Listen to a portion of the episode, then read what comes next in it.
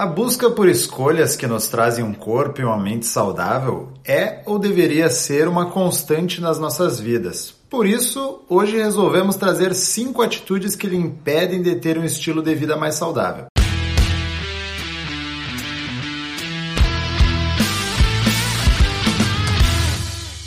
Fala pessoal, aqui é Cairan Rios. Eu sou o Rodrigo Constantino. E hoje estamos em mais um episódio do podcast do Conexão Saúde e Performance. Podcast que estreita caminhos entre a sua saúde e a sua performance. E hoje estamos aqui com Letícia Dalla Flora. Uma salva de palmas para Letícia.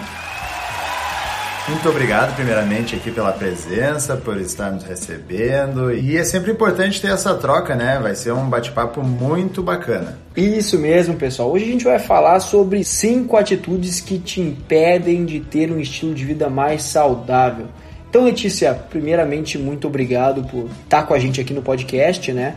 E, assim, conta pra nós um pouco quem é você, né? Faz uma breve apresentação pro pessoal que tá nos ouvindo aí saber quem é Letícia Dalla Flora. Então, primeiramente, eu agradeço o convite, né? Eu sou acadêmica de medicina, estudo medicina ali na Universidade Franciscana. Tô terminando o 8º semestre da faculdade. E sempre me interessei por nutrição, por essa área da saúde mais integrativa, assim, não só o tratamento das doenças por meio medicamentoso, no caso. E para quem nos acompanha também no Instagram, a Letícia está participando também, já tem 2 publicações ali, ela está participando da parte de criação de conteúdo científico ali, então mais um agregador aí pra gente ali, pro nosso Instagram, que leva conteúdo ao pessoal. Então, começando o bate-papo de hoje, né? Primeiro, essas 5 atitudes que a gente elencou aqui saíram de uma postagem que eu achei muito legal no Instagram da Letícia, o @LetiDellaFlora. Então, vai lá no Instagram, olha essa postagem, olha as outras lá, que tem um conteúdo muito legal que ela produz, né? E por isso a gente elencou essas 5 especiais. Quer começar, então, Letícia? Conta pra nós aí a primeira. Bom, então, a primeira coisa que eu acho que impede as pessoas de ter um estilo de vida mais saudável é justamente esperar a família inteira parar de comprar as coisas não saudáveis para a pessoa começar a fazer dieta e mudar os hábitos. Porque na minha casa, por exemplo, os meus pais, eles não levam um estilo de vida muito saudável, assim, até comem normalmente, mas sempre tem muito pão, bolacha, bolo. E se eu esperasse por não ter nada de não saudável em casa, eu nunca mudaria a minha alimentação, né? É que são coisas que culturalmente, né, já vem há bastante tempo. Comer pão, comer coisa com amido, farinha, coisas mais pesadas, né, para dar sustância. Então é mais difícil ir tirando. E muita gente aproveita para usar como bengala, né, a questão da família. Não, mas é que o pessoal traz aqui, como é que eu vou mudar esse estilo? Daí fica mais complicado. É, e por uma perspectiva um pouco mais abrangente, assim, até nem é problema você acabar usando uma bengalinha, assim, de vez em quando, come um negocinho e tudo mais. O problema é realmente como isso vira a tua alimentação base, né? Então, como você acaba adotando esse estilo de vida não tão saudável, talvez, já que todo mundo da tua família acaba comprando esse tipo de coisa. Lá na casa dos meus pais era a mesma coisa, quando eu morava com eles ainda tinha essa cultura, né, de comprar bastante bolachas recheadas, esse tipo de coisa. Minha mãe gosta de ter uma geladeira farta, assim, então isso de certa forma não ajudava, né, nessa questão de escolha apropriada para os alimentos, né? Então sempre tem a tentação, isso que é o mais complicado. Até chegar a hora que os exames começam a dar alguns resultados não tão agradáveis, né, Letícia? Então, que nem meus pais começaram a dar uns exames alterados ali, até que a gente teve que ir buscar uma nutricionista para fazer uma mudança, de certa forma até radical no que eles vinham fazendo, para cuidar da saúde, né? É, exato. As pessoas esperam a água bater na bunda, né? Para mudar alguma coisa. E se pequenas mudanças fossem feitas antes, às vezes não precisariam mudanças tão radicais. Porque se tu come de vez em quando alguma coisa não saudável, não tem problema algum. O problema é justamente, como o Rodrigo falou, quando isso se torna rotineiro, né? Vamos então ao número 2. Achar que todos precisam te apoiar na decisão de mudar, mas a responsabilidade é somente sua. Então muita gente espera que a família inteira vai apoiar e não vão parar então de comprar as coisas, ou os amigos não vão chamar mais pra sair, ou vão chamar só pra um restaurante mais fit, ou qualquer coisa do gênero, sendo que a responsabilidade de mudar é somente da pessoa. As pessoas ao redor, elas não precisam mudar absolutamente nada, porque tu precisa alterar alguns hábitos ou quer alterar alguns hábitos e ter um estilo de vida mais saudável. Claro que todo o apoio, né, que vem de fora sempre vai ajudar, mas quando não ajuda, tu vai ter que fazer por ti, né? Exato. Então acaba que tu vai ter que tomar a frente e ir, né? É, como foi uma escolha tua, né, a responsabilidade também acaba sendo, então para não ter essa responsabilidade, simplesmente é melhor não tomar essa decisão, mas aí você acaba entrando naquela primeira seara que a gente falou lá no começo, então você acaba entrando com hábitos de outras pessoas na tua vida, né, sendo que se você escolheu, cara, é só você. É, isso aí parte de coisas simples aí, como, por exemplo, tirar o refrigerante da alimentação da tua rotina, até coisas mais ideológicas, né, como o vegetarianismo, o veganismo. Então, parte que as pessoas, algumas vão te apoiar quando fica bem claro que aquilo faz mal à saúde, ou quando são coisas que são mais filosóficas tuas, muita gente não apoia. Então, a responsabilidade da mudança que tu decidiu vai ser só tua mesmo. E assim, e ainda bem que é só tua, porque a responsabilidade, ela traz consigo a carga dos resultados, né? Então, quando você traz a responsabilidade só pra você, na verdade, isso acaba refletindo que os resultados também serão só de sua responsabilidade e capacidade. Então, eu acho muito interessante pensar nisso, né? Porque da mesma forma que se as outras pessoas não te ajudarem, ou te ajudarem, quem vai realmente ditar os resultados é você e as suas atitudes. E até dá um gostinho, né? Quando tá todo mundo contrariando e tu vai lá e consegue fazer, né, Letícia? Então, dá um gostinho a mais. E é saber que tu tem o poder também nas tuas mãos. Não precisa depender de alguém, de algo externo pra mudar, né? Tu tem esse poder de mudar, não os outros. Perfeito. Vamos ao número 3. Número 3, então, esperar ter 2 horas sobrando no dia pra fazer algum exercício. Você precisa ir lá e fazer no tempo que dá.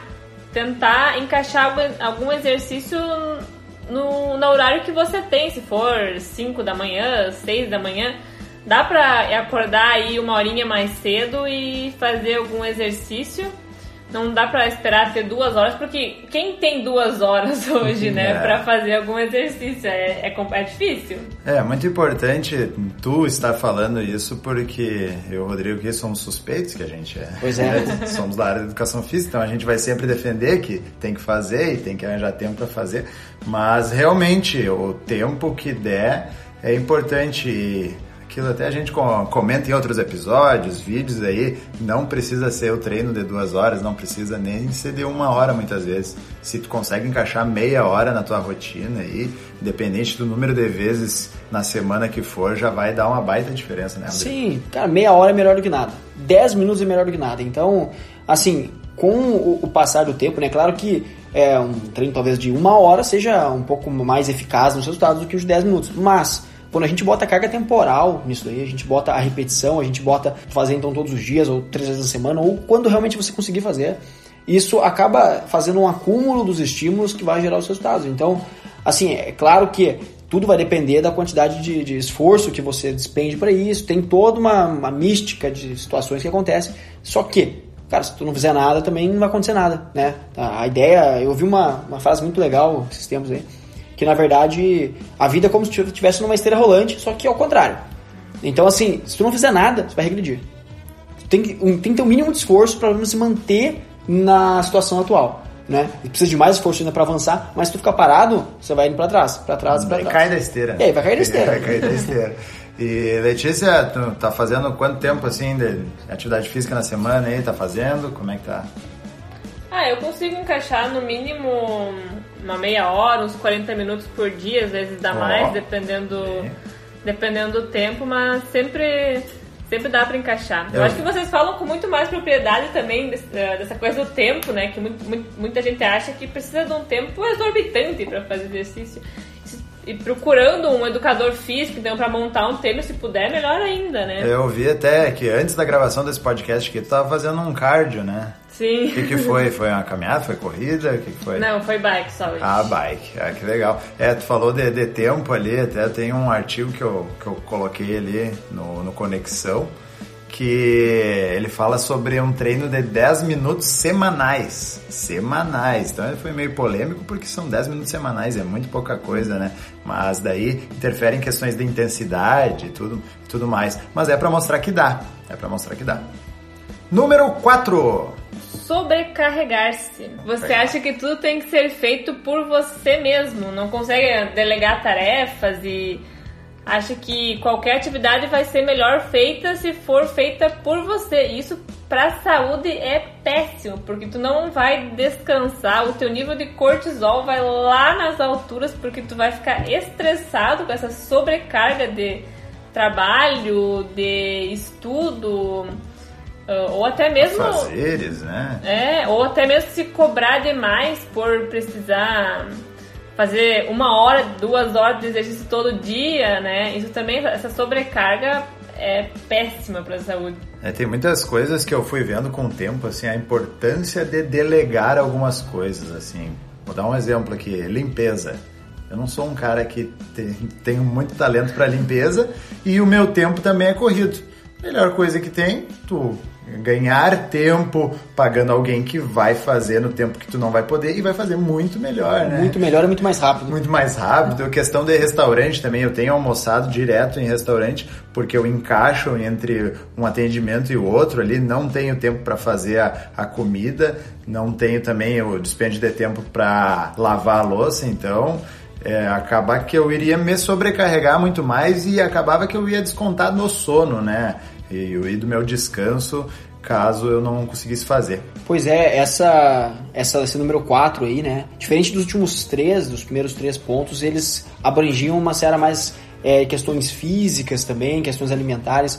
Essa parte de sobrecarregar-se, o poder que isso tem na cabeça da pessoa acaba sendo muito grande. Até porque, pela questão de você se preocupar com outras coisas que você pode simplesmente não se preocupar. Né? Igual o caso do Cairan, por exemplo. Ele não precisa se preocupar se a casa vai estar limpa ou tem que arrumar um horário na agenda para limpar a casa. Por quê? Porque ele contrata alguém para fazer esse serviço para ele. Né? A mesma coisa com comida, a mesma coisa com qualquer tipo de pessoa que tenha funções que possam ser delegadas. Né? Eu acho que isso é muito importante, porque como o Cairan mesmo falou, isso desconta depois de algum horário.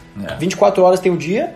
Se você passar, digamos, 2 horas limpando alguma coisa ou fazendo qualquer coisa que seja, são 2 horas a menos no seu dia que você está fazendo outra coisa. Então, talvez o ideal, né, seria a gente encontrar aí pessoas que façam coisas muito mais rápidas que nós e troquemos, então, essas capacidades, né? Acho que isso parte muito também do perfeccionismo, né? De querer que a coisa saia perfeita ali. Não que a gente tenha que fazer nas coxas, né? Mas... querer sempre o mais perfeito e achar que outra pessoa não vai conseguir fazer, principalmente se for tarefas assim, vamos dar um exemplo aqui do Instagram ali, construir uma marca, construir um layout ali, não sei se tu faz os teus, Letícia, mas às vezes quando a gente delega assim, as minhas artes ali, logo no início, a base ali eu deleguei, e ia me tomar muito tempo, ia tomar o tempo de fazer e o tempo maior que é de aprender a fazer aquilo, né? Que a outra pessoa gastou bastante. É, com certeza. O perfeccionismo é um dos males, eu acho, que assola muita gente aí. Que no final ninguém consegue nada perfeito, né? Tu tem que fazer. O perfeccionismo, ele acaba sendo uma desculpa pra tu não fazer as coisas, né? E acaba se sobrecarregando por justamente querer esse... que tudo saia perfeito, sendo que nunca vai sair. Isso, uma vez eu ouvi, acho que Caio Carneiro falando a respeito de perfeccionismo, ou de coisas perfeitas, né? E que o projeto perfeito, ele já nasce atrasado. Porque teve um dispêndio de tempo tão grande, reavaliando, mudando, que sendo na realidade essa curva de custo-benefício entre modificar alguma coisa, analisar e projetar, ela vai diminuindo com o tempo. Então, no começo... vale gastar talvez um tempinho para fazer alguma coisa, mas depois que você tem aquilo pronto, você vai gastando muito tempo para modificar uma coisinha de nada, algo que talvez não vá mudar em absolutamente nada. É, um exemplo é a página do Conexão ali, né? O início ali, todo mundo, a Carol dava pitaco, não, porque essa arte aqui, não sei o que é, não sei o que, coisa que se fosse querer fazer, e até hoje, eu acho até que hoje não tinha feito. Então, vamos fazer, vamos tocar e vai ajeitando as coisas. Com o barco andando. E movimento é melhor pra ajustar. Porque de qualquer forma, tu vai mudar com coisas com o tempo, tu vai mudando, então toca e vai mudando, né? Acaba sendo uma fuga, na real, o perfeccionismo. É uma fuga de tu não encarar o processo. Tu procrastina, né? Porque tu quer o perfeito, feito lá, tu acaba procrastinando. Vamos ao número 5. Querer resultados para ontem. Mudanças significativas demoram para ocorrer. Eu gosto muito daquela analogia de que o corpo que tu construiu ao longo de, sei lá, 20, 30 anos, as pessoas querem mudar ele em 2 meses. Uhum. Isso é impossível. Tu construiu um corpo, tu construiu uma saúde em 20, 30 anos, ela vai demorar um bom tempo pro teu corpo conseguir se realinhar e emagrecer e voltar à forma que era antes. Cara, usa a tua... Eu tô usando uma frase de assim, de não aqui. Que é, de assim e outro também. E outro também. Se você entrou 10 km para dentro da floresta, tem que andar mais 10 para sair dela, né? E eu acho que é bem isso. Muita gente quer coisas mágicas aí para algo que construiu durante muitos anos, quando vê a tua vida inteira, né? Então, não vai ser de uma hora para outra que mudanças sólidas, né? Não estamos falando daquela coisa que... corta carboidrato, corta coisa, faz restrição muito severa, assim, vai ter uma mudança aguda ali que depois ainda vai vir um rebote maluco e vai ficar pior do que... Vai ficar pior, então mudanças significativas demoram para ocorrer, muito bem. Pois dito. É, e se a gente for parar para pensar, dependendo da idade de quem estiver escutando, né, via de regra, usar o meu exemplo, por exemplo, estou com 27 anos, e se eu quiser mudar alguma coisa... Digamos que eu demore 3 anos para mudar alguma coisa. 3 anos.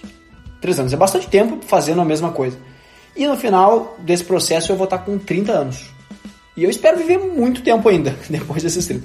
Quando eu chegar com meus 80, então 50 anos depois, esses 3 anos que me custaram lá no começo vão ser insignificantes perto de tudo que eu consegui acumular, né? Então, a forma de fazer corretamente isso fez com que eu pudesse chegar a 80 anos praticando, fazendo, seja lá o que eu quiser fazer, né? Diferente que se eu tentar fazer digamos, emagrecer, por exemplo, e aí corta carboidrato, e aí para de comer, e daí perde 3, 4, 5 quilos em 2, 3 dias, e aí depois fica maluco da cabeça e já ataca um rodízio de pizza, e aí já sobe de novo, e desce de novo, e aí eu fico maluco, eu já não sei mais comer, eu já começo a bater pino. E o corpo sofrendo pancada, né?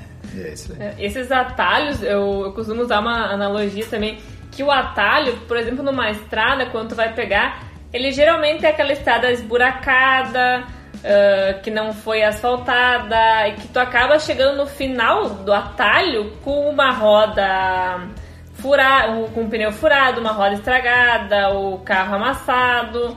E isso acontece na saúde também. Se tu vai querer pegar um atalho, muitas vezes tu vai chegar no final desse atalho, vai chegar num corpo que tu quer, por exemplo, e isso aqui tu vai estar com a saúde deteriorada. Alguma parte vai ficar pelo caminho, né? A gente vê isso bem com questões de medicamentos, né? Então, todo medicamento vai ter um efeito colateral ali. Talvez, isso eu não tenho propriedade para dizer, mas talvez a mudança, se for muito grande em pouco tempo, aí, talvez seja maior ainda o efeito colateral aí, ou o rebote que ele vai trazer, né? Pois é, não tem almoço grátis aí na farmacologia. Não tem almoço grátis. Exato.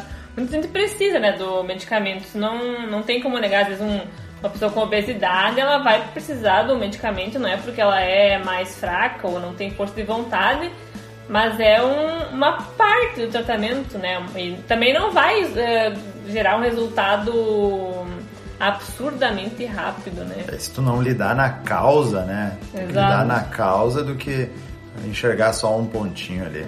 Acho que é isso, né? Essas foram as 5 atitudes que te impedem de ter um estilo de vida mais saudável. Gostaríamos de agradecer aqui a Letícia pela colaboração, o empréstimo também do seu post, da pauta. Então, acreditamos que foi muito agregadora essa conversa aí. Então, Letícia, se tu quiser deixar algum recado, falar alguma coisa para quem está nos ouvindo, o microfone é todo teu agora. Eu que agradeço. Gostei muito de falar com vocês aí. Compartilhar um pouco os conhecimentos. E a mudança de estilo de vida é alguma coisa que demanda tempo, demanda esforço, mas que vale muito a pena no final. Cuidar da tua saúde é agregar alguns anos a mais de vida aí e agregar alguns anos a mais com saúde também, né? Esse é o melhor investimento que a gente pode fazer, né? Pra você que nos ouviu até aqui, então vai no post do Instagram desse podcast. Comenta o que você achou dessa entrevista. Aproveita e passa lá no Instagram da Letícia, o @LetDellaFlora, e deixa uma mensagem legal pra ela lá, porque energia positiva é sempre muito bom. Pra você que tá nos ouvindo pelo Spotify, não esquece de clicar no botão de seguir. E se você estiver ouvindo pelo Apple Podcasts, o antigo iTunes, avalie a gente com 5 estrelas lá. Mas isso só se você gostou do episódio. Se você não gostou, também você deixa o que você quiser lá. Mas deixa sempre um feedback, que é pra nos ajudar. E a gente sempre lê tudo que vocês escrevem, tá? Se você conhece alguém que possa gostar do conteúdo que a gente gera por aqui, que a gente traz, compartilha com essa pessoa e ajuda a gente a espalhar esse conhecimento por aí. Esse foi mais um episódio do Conexão Saúde e Performance. Até a próxima. Valeu!